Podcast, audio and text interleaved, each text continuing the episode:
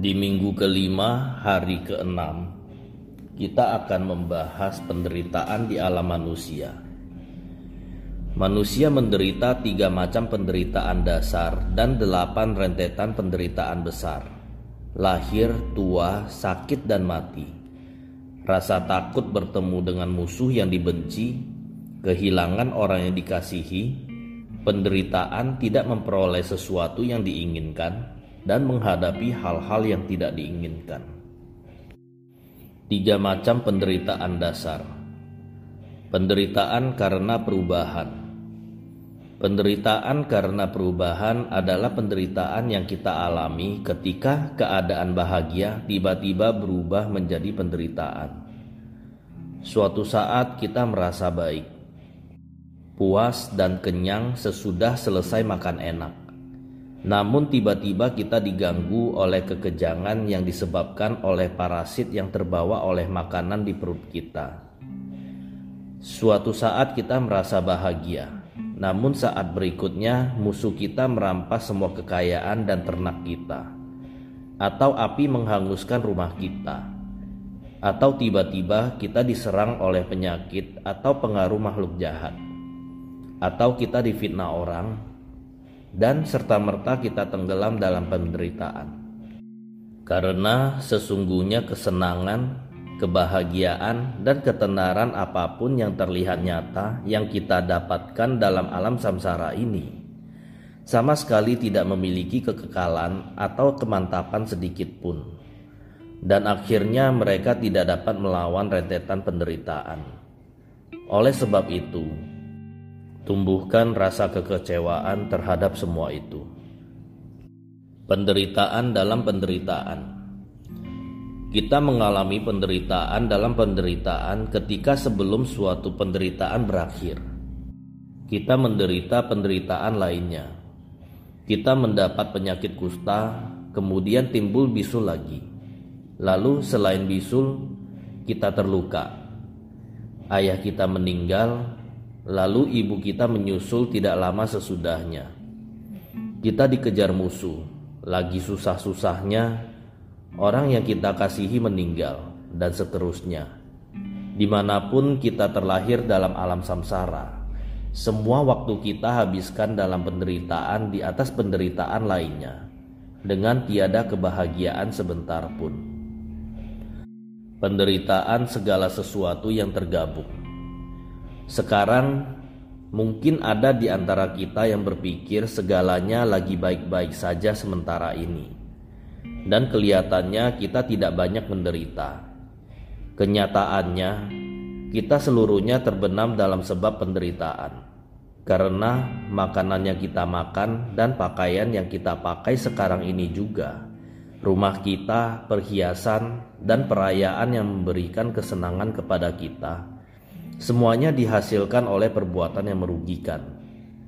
Karena setiap perbuatan yang kita lakukan hanyalah rekaan dari perbuatan negatif. Hal itu hanya akan membawa kita kepada penderitaan. Ambillah sebagai contoh teh dan sampah. Di tempat teh dibudidayakan di Tiongkok, jumlah makhluk kecil yang terbunuh saat teh ditanam, ketika teh dipetik, dan seterusnya tak mungkin dapat dihitung jumlahnya. Teh itu kemudian diangkut hingga Dartsedo oleh kuli pikul. Setiap kuli memikul 12 bungkusan sebesar 6 batu bata dengan menahan beban itu di sekeliling dahi yang dibalut dengan pembalut yang membuat kulitnya aus. Kendati tulang tengkoraknya kelihatan dan sudah berwarna putih, ia terus melanjutkan mengangkutnya dari dotok ke tempat selanjutnya. Zo, Yap, dan Bagal mengambil alih. Punggung mereka hampir patah, perut mereka penuh lubang luka, bulu mereka rontok, dan kulit mereka menjadi lecet. Mereka sangat menderita hidup sebagai budak. Membarter teh hanya melibatkan serangkaian janji yang tak ditepati, penipuan, dan percekcokan. Sampai akhirnya teh berpindah tangan, biasanya dengan imbalan barang yang dihasilkan binatang. Misalnya wol dan kulit anak domba. Wol itu sebelum dicukur pada musim panas. Banyak sekali kutu dan binatang kecil lain merayap di dalamnya. Sebanyak jumlah helayan bulu domba itu sendiri. Waktu dicukur, kebanyakan serangga itu terpenggal, terpotong jadi dua bagian atau isi perutnya berhamburan. Yang tidak terbunuh tetap tinggal melekat pada bulu domba dan mati lemas akan kulit anak domba. Ingatlah bahwa domba yang baru lahir memiliki organ indera secara lengkap. Mereka dapat merasakan kesenangan dan kesakitan. Baru saja mereka menikmati saat-saat awal dalam hidupnya dengan kesehatan yang sempurna. Mereka dibunuh. Mungkin saja mereka hanyalah binatang-binatang yang bodoh, namun bagaimanapun juga mereka tidak ingin mati. Mereka mencintai kehidupan dan menderita saat mereka dibunuh. Sedangkan biri-biri betina yang anaknya dibunuh, mereka adalah contoh hidup-hidup dari kesedihan seorang ibu yang kehilangan anak tunggalnya. Oleh sebab itu, jika kita memikirkan produksi dan penjualan produk seperti ini, kita dapat mengerti. Dengan barang yang diperjualbelikan seperti ini, Bahkan satu sesapan teh saja cukup memberikan kontribusi ke kelahiran ke alam rendah. Sekarang kita lihat sampah. Sebelum benih gandum ditaburkan, tanah harus dibajak dulu.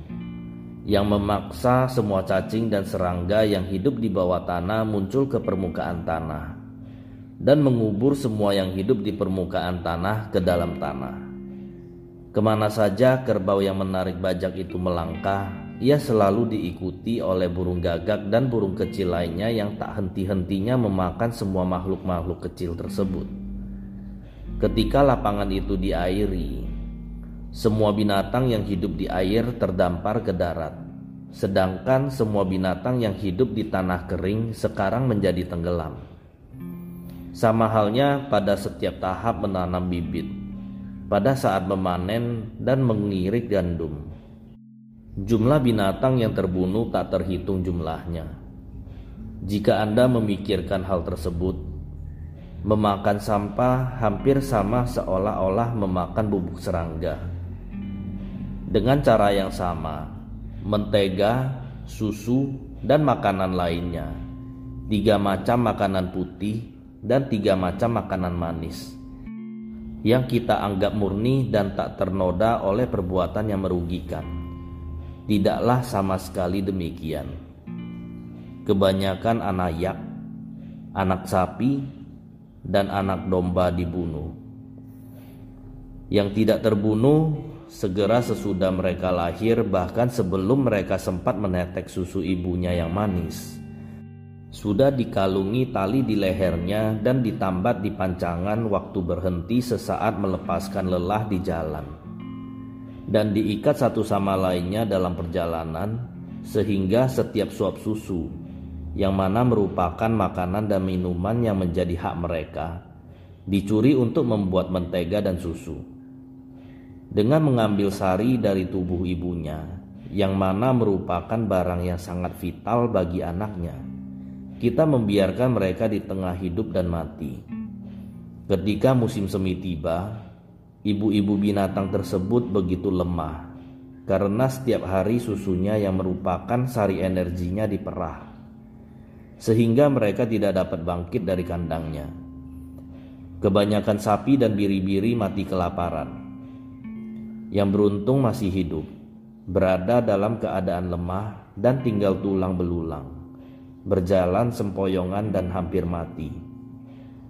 Semua faktor yang kita lihat yang seolah-olah merupakan kebahagiaan, makanan untuk dimakan, pakaian untuk dipakai, dan apa pun barang yang dapat kita pikirkan, juga dihasilkan melalui perbuatan negatif semata. Hasil akhir dari barang-barang ini hanyalah siksaan yang tak terhingga di alam rendah. Oleh sebab itu, semua barang yang kelihatannya mewakili kebahagiaan sekarang ini, kenyataannya adalah penderitaan segala sesuatu yang tergabung.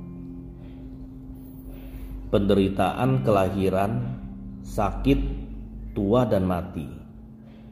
Penderitaan kelahiran manusia yang hidup di muka bumi ini dilahirkan dari kandungan. Pertama-tama, makhluk di alam bardo dengan kesadaran seperti Gandharva yang mencari bau. Menempatkan dirinya dalam persatuan mani ayah dan darah ibu Kemudian ia melewati pengalaman yang menyakitkan dari berbagai tingkat janin. Lendir bundar, elips kental, bujur tebal, bujur telur rapat, gumpalan bulat yang keras, dan seterusnya. Begitu anggota-anggota badan, embel-embel, dan organ indera terbentuk. Janin yang terperangkap dalam rahim yang gelap, busuk, dan mencekik menderita seperti seseorang yang dimasukkan ke dalam penjara. Ketika sang ibu makan sesuatu yang panas, janin menderita kesakitan seolah-olah dibakar. Ketika sang ibu memakan sesuatu yang dingin, ia merasa terlempar ke dalam air yang membeku. Ketika sang ibu berbaring, ia merasa seperti dikubur di bawah berat sebuah bukit. Ketika perut sang ibu penuh, ia merasa seperti terperangkap di antara batu karang. Ketika sang ibu lapar, ia merasa seperti jatuh dari ngarai. Dan ketika sang ibu berjalan atau duduk, ia merasa seolah-olah diterbangkan angin. Ketika kehamilan mencapai waktunya, tenaga kehidupan karma memutar kepala bayi ke bawah dan siap untuk dilahirkan. Ketika bayi didorong ke bawah ke arah leher rahim, ia menderita seolah-olah seorang raksasa yang kuat sedang memegang kakinya dan membantingnya ke dinding. Waktu ia dipaksa melewati rongga pinggul yang banyak tulangnya, bayi merasa seolah-olah ia ditarik melewati lubang pada sebuah kapak besi. Kalau lubang tempat keluar terlalu kecil, kemungkinan ia tidak dapat dilahirkan atau baik sang ibu atau bayi tersebut keduanya akan meninggal. Sesungguhnya, kalaupun tidak meninggal saat kelahiran, mereka mengalami semua penderitaan yang dialami orang yang akan meninggal, sebagaimana kata guru besar dari Udiana. Bayi ibu dan anak pergi ke tengah tanah kematian dan sendi-sendi sang ibu kecuali rahangnya semuanya terkilir lepas. Segala sesuatu yang dialami sang bayi adalah menyakitkan. Waktu ia dijatuhkan ke kasur saat lahir, ia merasa seperti jatuh ke dalam lubang yang penuh duri. Ketika selaput janin dilepas dari punggungnya, ia merasa seolah-olah dikuliti hidup-hidup. Ketika badannya dibersihkan, ia merasa seperti dipukuli dengan duri. Waktu dibawa ke pangkuan ibunya, ia merasa seperti seekor burung kecil yang dilarikan oleh burung elang. Ketika ia diolesi keningnya dengan mentega, ia merasa seperti diikat dan dilempar ke dalam sebuah liang. Ketika ia diletakkan di ayunan, ia merasa seperti ditaruh ke dalam lumpur tinja dan kencing. Apa pun yang sang bayi rasakan karena lapar, haus, sakit, dan sebagainya, yang dapat ia lakukan hanyalah menangis. Semenjak kelahiran, saat kita menjadi dewasa, kita mengalami kesan pertumbuhan dan penambahan.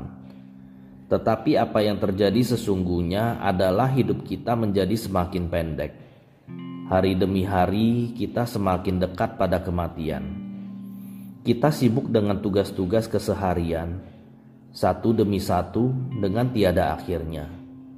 Tugas yang satu diikuti yang lainnya seperti riak dalam air. Karena mereka itu semuanya berkaitan dengan perbuatan negatif, hasilnya tentu saja kelahiran di alam rendah dan penderitaan yang tiada berakhir. Penderitaan karena tua karena kita sibuk dengan tugas-tugas keduniawian yang tidak penting dan tak berkesudahan. Tanpa kita sadari penderitaan karena usia tua menyelinap ke dalam diri kita. Sedikit demi sedikit tubuh kita kehilangan tenaga. Kita sudah tidak dapat mencernakan makanan yang kita sukai. Penglihatan kita sudah menjadi kabur. Kita tidak dapat melihat benda kecil atau barang yang jauh dengan jelas. Pendengaran kita mulai berkurang, dan kita tidak dapat membedakan suara dan perkataan dengan benar. Lidah kita sudah tidak dapat lagi mengecap apa yang kita makan atau minum, dan tidak dapat mengucapkan kata-kata yang ingin kita katakan dengan jelas dan benar. Karena kemampuan mental kita menjadi lemah, pikiran kita mengecewakan kita, dan kita jatuh ke dalam kebingungan dan kelupaan. Gigi kita copot, sehingga kita tidak dapat lagi mengunyah makanan padat, dan apa yang kita ucapkan menjadi komat kamin yang tidak dapat dimengerti. Badan kita kehilangan panasnya, dan kita tidak pernah lagi merasa hangat kalau kita berpakaian tipis. Kekuatan kita menurun dan kita tidak dapat lagi membawa barang yang berat. Kendati kita masih memiliki selera untuk mendapatkan kesenangan dan kenikmatan. Namun kita sudah tidak kuat. Karena saluran nadi dan tenaga kita menurun. Kita menjadi lekas marah dan tidak sabar. Karena dicemooh semua orang, kita menjadi muram dan sedih unsur-unsur tubuh menjadi tidak seimbang dan menyebabkan berbagai penyakit dan masalah. Kita harus bersusah payah untuk bergerak. Berjalan dan duduk menjadi tugas yang hampir tidak mungkin dilakukan. Jetsun Milarepa bernyanyi. Satu, Anda berusaha berdiri seperti menarik sebuah pasak dari tanah. Dua, anda merangkak seolah-olah sedang mengintai burung.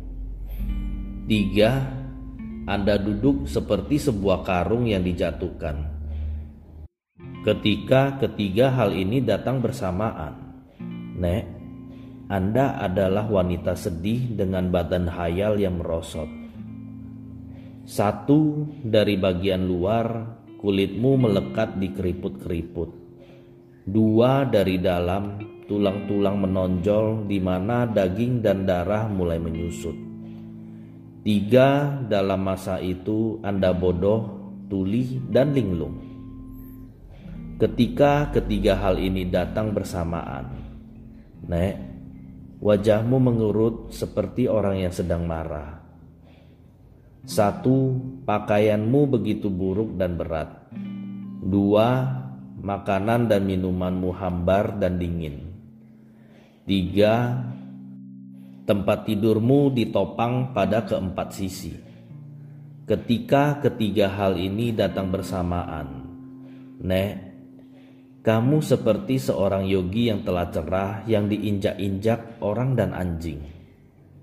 Pada usia tua, ketika kita ingin berdiri, kita tidak dapat melakukannya seperti biasa dengan gerakan sekali jadi kita harus meletakkan kedua lengan kita di lantai, seperti kita berusaha menarik sebuah pasak dari dalam tanah keras. Ketika kita berjalan, kita membungkukkan pinggang dan tidak dapat menegakkan kepala kita. Dan karena tidak dapat mengangkat kaki dan melangkah dengan cepat, kita bergerak dengan pelan dan hati-hati seperti seorang anak kecil yang sedang mengintai burung. Semua persendian kaki dan tangan kita begitu sakit seperti kena encok, sehingga kita tidak dapat duduk dengan perlahan. Sebagai gantinya, kita membiarkan seluruh berat badan kita jatuh serta-merta, seperti karung goni yang tali pengikatnya putus. Ketika daging kita menyusut, kulit kita menjadi kendor. Badan dan muka kita penuh dengan keriput karena kurang daging dan darah di antaranya. Persendian menjadi lebih menonjol. Tulang pipi kita dan semua tonjolan tulang mencolok dari kulit. Ingatan kita menurun dan kita menjadi bodoh, tuli dan pikun. Kita tidak dapat berpikir dengan jernih dan kita merasa pusing. Dengan menurunnya kekuatan tubuh, tiada alasan bagi kita untuk membuat penampilan kita lebih baik, sehingga pakaian yang kita kenakan selalu terasa berat dan buruk. Kita makan makanan sisa dan tidak punya selera. Semua makanan yang kita makan menjadi hambar dan dingin. Kita merasa sangat berat, sehingga susah untuk melakukan sesuatu. Meski ada tiang penyangga pada keempat sisi, namun kita tetap merasa sulit untuk bangun dari tempat tidur dan tidak dapat berdiri. Pada saat itu, kemerosotan fisik kita telah membawa kita pada depresi dan penderitaan mental yang hebat. Semua pesona kecantikan dan cahaya muka kita sudah pudar. Kulit kita penuh dengan keriput, dan dahi kita tergores dengan kerutan jelek akibat hal-hal yang tidak menyenangkan. Sehingga wajah kita seperti orang yang sedang marah. Semua orang mencemooh kita. Sekalipun orang-orang menginjakkan kaki mereka ke kepala kita, kita tidak dapat berdiri. Kita sudah tidak dapat bereaksi. Kita seperti seorang yogi yang telah mencapai pencerahan di mana bersih dan kotor sudah tidak ada bedanya. Kita ingin mati saja karena tidak sanggup menahan penderitaan hari tua. Namun, semakin kita dekat pada kematian, semakin kita merasa ngeri. Semua ini membuat penderitaan yang harus kita alami di waktu tua tidak banyak berbeda dengan siksaan makhluk di alam rendah penderitaan karena sakit. Ketika keempat unsur yang membangun tubuh kita menjadi tidak seimbang, semua penyakit, pernafasan, empedu, kelenjar lendir, dan lainnya mulai muncul. Dan perasaan sakit dan penderitaan merundung kita. Begitu rasa sakit menusuk, biar seberapa muda badan dan pikiran kita biar seberapa kuat dan baiknya kesehatan kita, biar seberapa baiknya kita dalam kondisi terbaik kita. Kita roboh seperti seekor burung yang tertimpuk batu. Kekuatan kita menguap. Kita tenggelam dalam alas tidur, dan setiap gerakan, walau enteng sekalipun, sangat sulit dilakukan bahkan untuk menjawab ketika seseorang bertanya apa yang terjadi dengan kita dibutuhkan usaha yang keras. Suara kita seolah-olah berasal dari bagian yang sangat dalam dan sulit untuk dikeluarkan. Kita mencoba berbaring dengan sebelah kanan badan kita, lalu yang sebelah kiri, berbaring terlentang atau terlungkup. Tetapi kita tetap saja tidak merasa enak kita kehilangan nafsu makan dan minum, dan tidak dapat tidur pada malam hari. Pada siang hari, rasanya hari tidak akan berakhir, dan malam hari seolah-olah panjangnya tak berakhir. Kita harus menelan obat-obatan yang pahit, pedas atau asam, disuntik, didesinfeksi, dan segala macam perlakuan yang tidak menyenangkan. Pikiran bahwa penyakit ini mungkin tiba-tiba berakhir dengan kematian membuat kita takut. Di bawah pengaruh penyakit dan kurang sempurnanya kesehatan kita, kita mungkin akan kehilangan kendali terhadap tubuh dan pikiran kita. Dan pada puncak persepsi kita yang keliru, kita mulai menghayal. Kadang-kadang orang sakit malah bunuh diri mereka yang menderita penyakit kusta dan stroke dijauhi oleh semua orang dan ditinggalkan merenungi nasibnya sendiri. Mereka masih hidup, namun seolah-olah sudah mati. Orang sakit biasanya tidak dapat menjaga dirinya. Sakitnya membuatnya cepat marah, dan mereka selalu saja mencela apa yang dilakukan orang terhadapnya. Mereka menjadi semakin cerewet dan selalu mencela Sewaktu sakitnya berlarut-larut, orang-orang mulai capek dan tidak melakukan lagi apa yang mereka minta. Kesusahan yang disebabkan oleh penyakit menyiksa mereka terus-menerus. Penderitaan saat meninggal. Ketika kematian mendekat, Anda terpuruk di tempat tidur dan tidak punya kekuatan untuk bangun lagi. Meski Anda melihat makanan dan minuman, anda tidak punya selera sama sekali. Disiksa oleh sensasi kematian, Anda merasa semakin murung dan semua keberanian dan keyakinan Anda lenyap. Anda mengalami firasat dan halusinasi tentang apa yang sedang menanti Anda. Waktu Anda telah datang untuk suatu perpindahan yang besar. Sanak saudara dan teman berkumpul di sekeliling Anda. Namun, mereka tidak dapat berbuat apa pun untuk memperlambat kepergian Anda. Anda mengalami penderitaan kematian sendirian, sama sekali sendirian. Tidak ada cara untuk membawa milik Anda seberapa kecil pun. Anda tidak dapat membawanya dan melepaskannya. Namun, Anda tahu Anda tidak dapat menyimpannya juga. Penyesalan yang dalam merundung Anda ketika Anda ingat akan perbuatan negatif yang telah Anda lakukan. Ketika Anda memikirkan penderitaan di alam rendah, Anda menjadi ngeri. Kematian tiba-tiba sudah ada di sini. Rasa takut menghantui Anda. Dengan diam-diam, persepsi akan kehidupan melenyap, dan perlahan-lahan tubuh Anda menjadi dingin. Ketika orang jahat meninggal, ia mencekam dadanya, meninggalkan bekas-bekas jari pada kulit dadanya. Mengingat kejahatan yang dilakukannya, ia ketakutan terlahir di alam rendah ia sangat menyesal karena tidak mempraktekkan Dharma ketika ia memiliki kesempatan untuk berbuat demikian.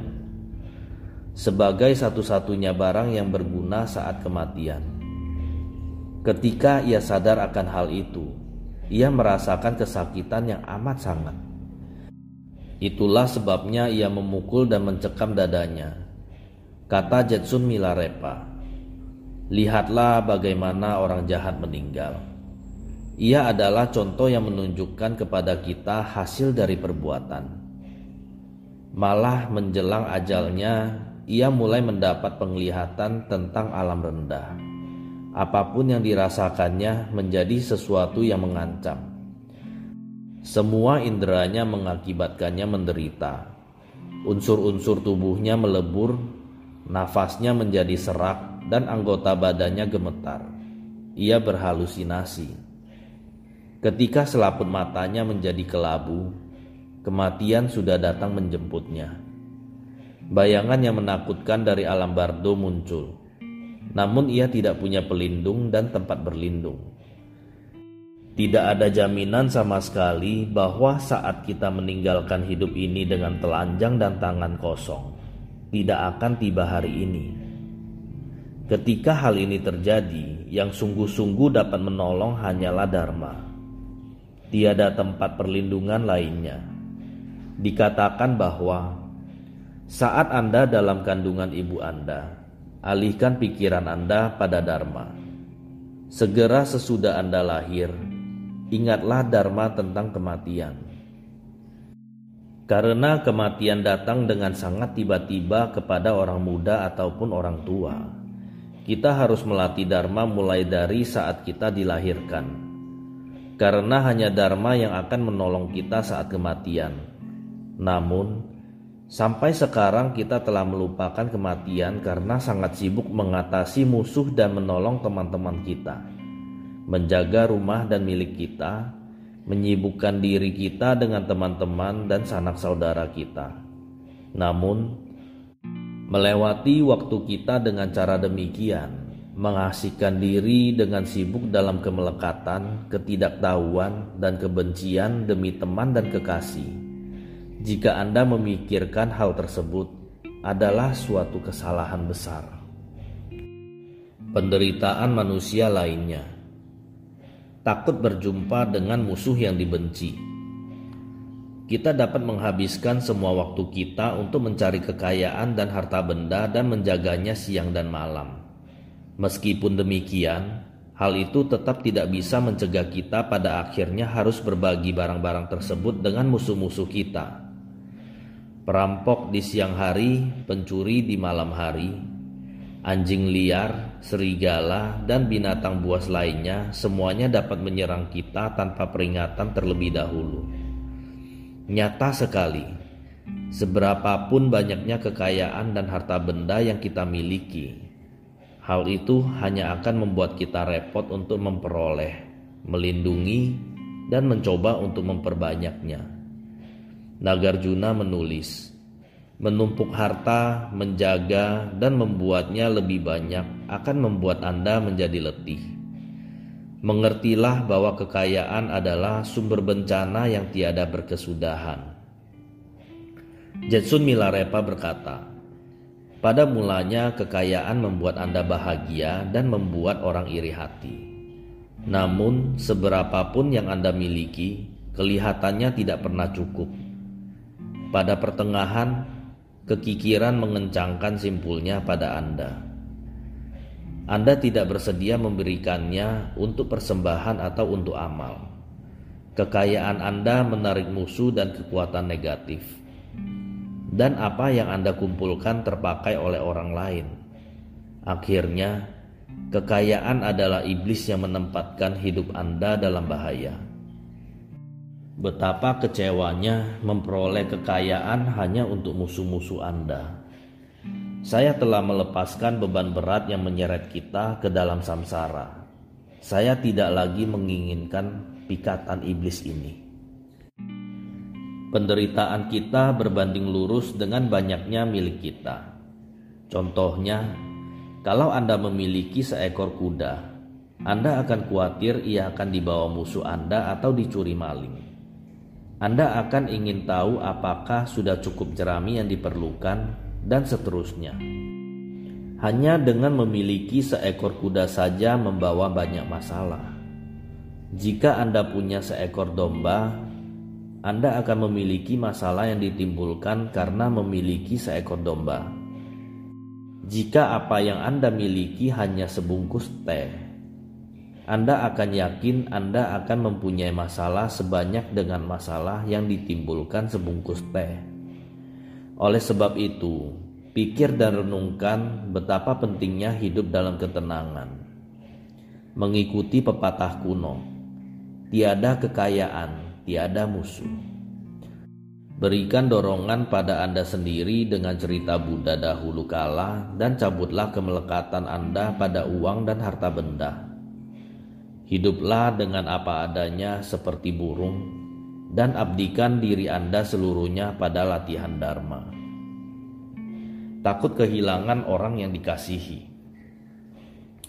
Kita yang hidup di alam samsara ini merasakan kemelekatan pada mereka di mana kita menaruh simpati dan permusuhan. Demi sanak saudara, pengikut, teman sebangsa, teman-teman dan kekasih kita, kita bersedia mengalami segala macam penderitaan. Tiada satupun dari mereka di mana kita mempunyai ikatan kekeluargaan atau persahabatan akan hidup selamanya dan cepat atau lambat kita dipaksa untuk berpisah dengan mereka. Mereka meninggal, atau mereka mengembara ke negeri lain, atau mereka diancam musuh dan bahaya lainnya, dan penderitaan yang mereka alami mempengaruhi kita lebih dalam dibanding penderitaan kita sendiri.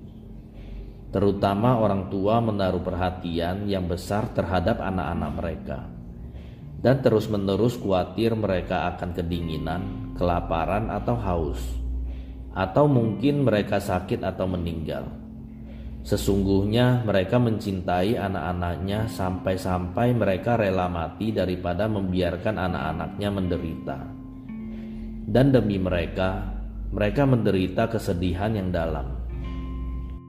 Namun, Meski kita begitu menderita dari rasa takut akan berpisah dengan teman dan sanak saudara yang kita cintai, kita sebaiknya berpikir tentang itu dengan baik-baik. Apakah kita yakin orang yang kita kasihi itu benar-benar begitu manis seperti yang kita pikirkan? Misalnya, orang tua menyatakan bahwa mereka mencintai anak-anaknya, namun cara mereka mencintai adalah salah dan mempunyai akibat yang akhirnya merugikan. Dengan mencoba memberikan kekayaan kepada anak-anaknya dan menyuruh mereka berkeluarga, mereka mengencangkan jerat samsara pada mereka. Orang tua mengajar anak-anaknya apa yang perlu mereka tahu untuk mengatasi musuh-musuh, bagaimana menjaga teman-teman, bagaimana menjadi kaya, dan segala macam perbuatan yang merugikan yang akan memastikan mereka tidak dapat melarikan diri dari perangkap alam rendah. Kenyataannya, tiada perbuatan lain yang lebih merugikan mereka daripada perbuatan demikian. Sedangkan anak-anak, baik laki-laki ataupun perempuan, pada awalnya mereka menyedot sari tubuh orang tuanya pada pertengahan mereka mengambil makanan dari mulut orang tuanya. Dan akhirnya mereka mengambil kekayaan dari tangan orang tuanya. Sebagai ganti kasih sayang orang tua kepada mereka, mereka malah berontak kepadanya. Kepada anak-anaknya, orang tua memberikan semua kekayaan yang mereka kumpulkan sepanjang hidupnya dengan tanpa memperhitungkan biaya dan semua perbuatan negatif penderitaan, dan celaan yang harus mereka alami. Namun anak-anak sedikit pun tidak merasa berterima kasih. Kendati mereka berikan 50 mata uang perak India, anak-anak tidak lebih berterima kasih daripada orang-orang biasa yang diberikan secangkir teh. Pada pikiran anak-anak, apa yang dimiliki orang tua mereka otomatis adalah milik mereka saudara-saudara kandung demi mendapatkan kekayaan orang tua. Mereka saling berselisih merampas kekayaan orang tua dengan tanpa rasa berterima kasih.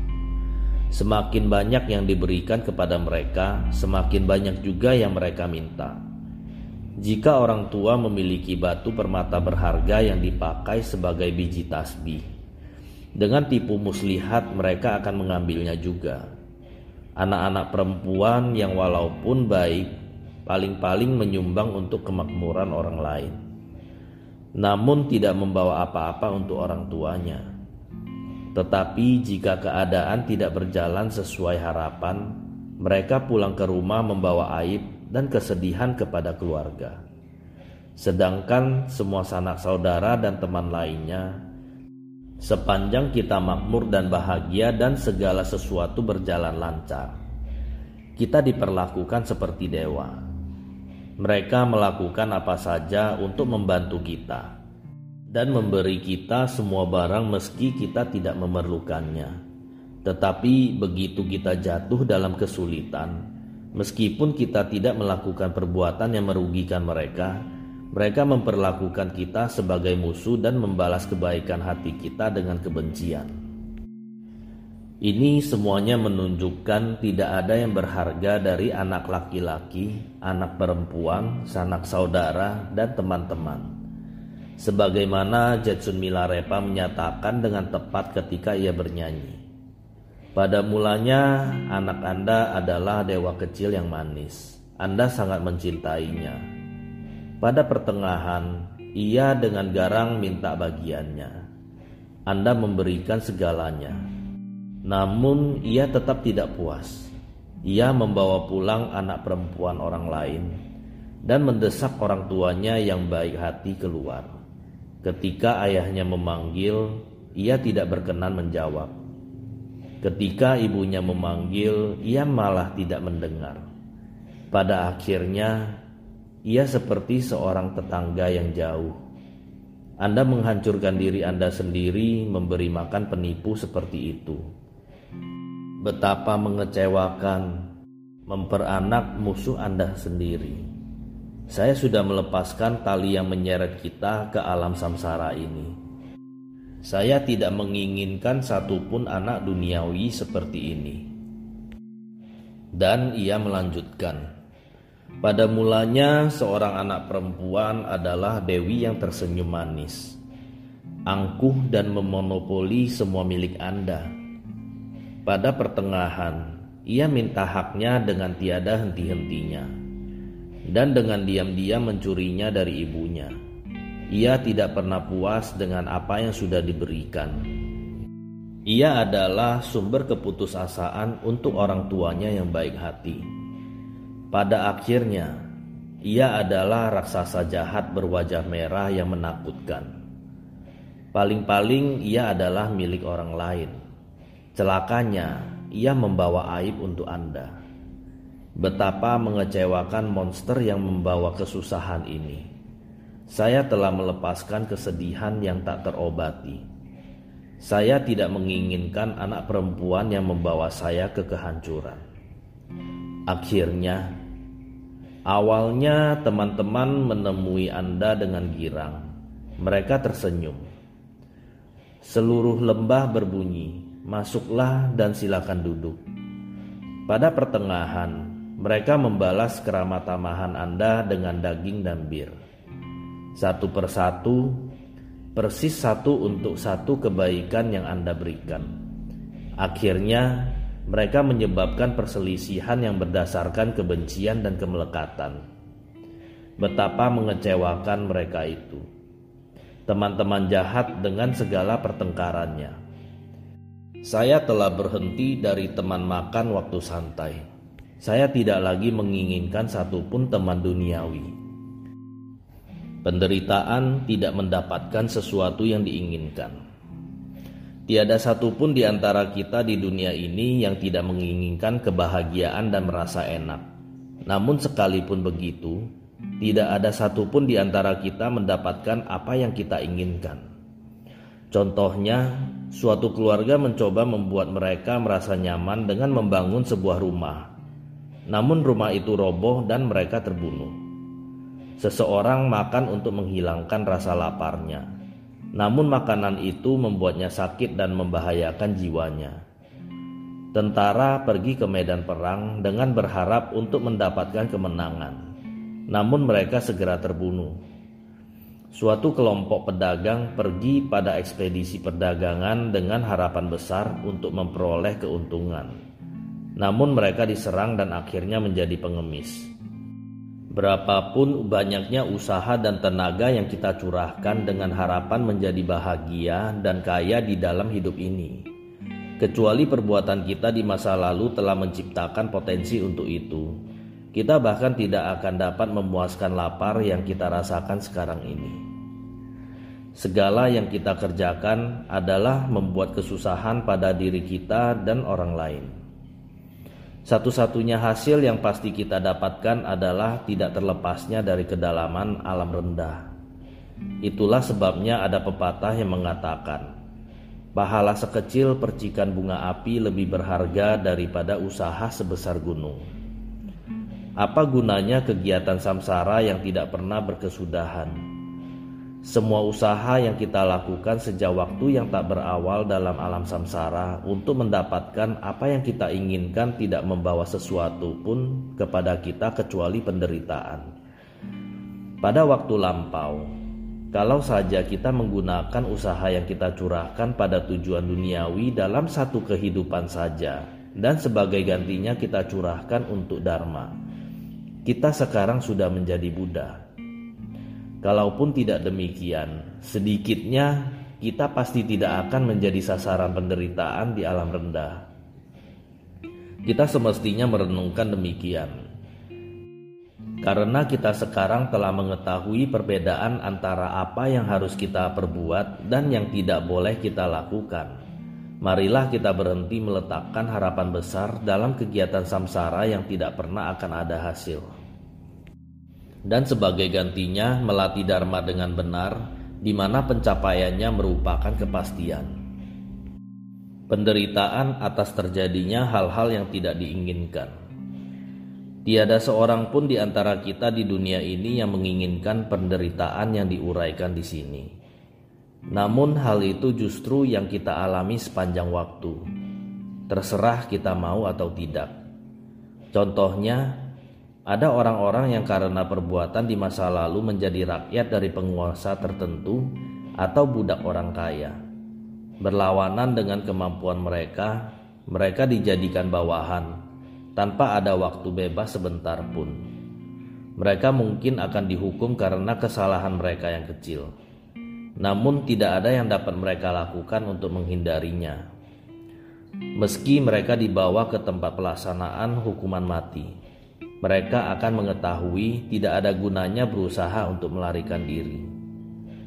Kita selalu mengalami apa yang tidak kita inginkan. Sebagaimana Long Shenpa yang Maha Tahu berkata, Anda ingin tinggal bersama keluarga dan kekasih Anda selamanya namun Anda pasti meninggalkan mereka. Anda ingin menjaga rumah Anda yang indah selamanya, namun Anda pasti akan meninggalkannya. Anda ingin menikmati kebahagiaan, kekayaan, dan kenyamanan selamanya, namun Anda pasti kehilangan mereka. Anda ingin menjaga kehidupan manusia yang baik sekali ini dengan kebebasan dan berkahnya selamanya, namun Anda pasti akan mati. Anda ingin mempelajari Dharma dengan guru Anda yang hebat selamanya. Namun, Anda pasti akan berpisah dengannya. Anda ingin bersama teman spiritual Anda yang baik selamanya, namun Anda pasti akan berpisah dengannya. Oh, teman, saya yang merasakan kekecewaan yang dalam terhadap samsara. Saya, pengemis Dharma, mendesak Anda Mulai hari ini kenakan pakaian lapis baja usaha Anda karena waktu telah tiba untuk menyeberang ke negeri berkah agung di mana tidak ada perpisahan. Kekayaan, harta benda, kesehatan, kebahagiaan, dan kemasyuran semuanya adalah hasil perbuatan positif di masa lalu. Jika Anda sudah mengumpulkan perbuatan positif di masa lampau, apakah Anda menginginkannya atau tidak? Semua barang-barang ini akan datang secara alami kepada Anda sebagai akibatnya. Namun, tanpa perbuatan positif demikian, seberapa besarnya usaha apa pun tidak memungkinkan Anda untuk mendapatkan apa yang Anda inginkan. Apa yang Anda dapatkan hanyalah penderitaan yang tidak menyenangkan. Oleh sebab itu, ketika Anda berlatih Dharma, Andalkan pada kekayaan yang tak habis terpakai dengan merasa puas dengan apa yang ada. Kalau tidak, begitu Anda mulai berlatih, ambisi keduniawian Anda untuk kehidupan ini pasti akan membawa kesulitan kepada Anda dan tidak menyenangkan makhluk-makhluk suci. Jetsun Mila bernyanyi, apa yang terutama diajarkan oleh yang dipertuan manusia sang penakluk adalah bagaimana melepaskan diri dari kedelapan urusan duniawi. Tetapi mereka yang berpikir mereka itu terpelajar hari ini, tidakkah perhatian mereka terhadap hal duniawi tumbuh lebih banyak dari sebelumnya? Sang penakluk mengajarkan sila untuk diikuti, sehingga seseorang dapat meninggalkan tugas-tugas duniawi. Namun, biarawan-biarawan sekarang yang mengikuti peraturan ini Tidakkah tugas keduniawian mereka lebih banyak dari sebelumnya? Ia mengajarkan bagaimana hidup seperti Zri zaman dulu, sehingga seseorang dapat memotong ikatan dengan teman dan sanak saudara. Tetapi orang-orang yang hidup seperti biarawan sekarang ini, tidakkah mereka menjadi lebih mementingkan ikatan keluarga? Jika Dharma dilatih dengan tanpa mengingat kematian, Dharma apa pun tidak akan ada gunanya. Manusia yang hidup dalam masa kemerosotan di empat benua ini, terutama di Jambu Dwipa, bahkan kesempatan terkecil untuk mendapatkan kebahagiaannya sudah tidak ada. Hidup mereka penuh dengan penderitaan. Sekarang ini kemerosotan berjalan lebih cepat setiap tahun setiap bulan dan setiap hari, setiap waktu makan, setiap pagi, dan setiap malam. Kalpa ini berjalan dari buruk menjadi lebih buruk lagi. Ajaran Buddha dan kebahagiaan makhluk hidup semakin menghilang. Pikirkanlah semua hal ini dan kembangkanlah rasa kekecewaan. Lebih-lebih lagi, benua Jambu Dwipa ini memberikan kekuatan yang khusus pada akibat perbuatan, yang membuat semua hal, baik atau buruk, yang menyenangkan dan yang tidak menyenangkan, tinggi dan rendah, dharma atau bukan dharma, menjadi sangat tidak dapat diperkirakan. Anda sebaiknya benar-benar melihat sendiri bagaimana hal sesungguhnya dengan jelas di pikiran Anda apa yang harus dilakukan dan apa yang harus dihindari. Latihlah nasihat Long Chenpa yang maha tahu. Kadang-kadang amatilah hal menyenangkan yang Anda rasakan. Jika Anda tahu bahwa hal itu hanyalah persepsi, semua pengalaman Anda akan menjadi sesuatu yang berguna. Kadang-kadang amatilah hal merugikan dan membahayakan yang Anda rasakan. Hal ini penting untuk menghentikan penipuan akan kemelekatan nafsu keinginan oleh persepsi Anda yang keliru. Kadang-kadang amatilah teman-teman dan guru orang lainnya.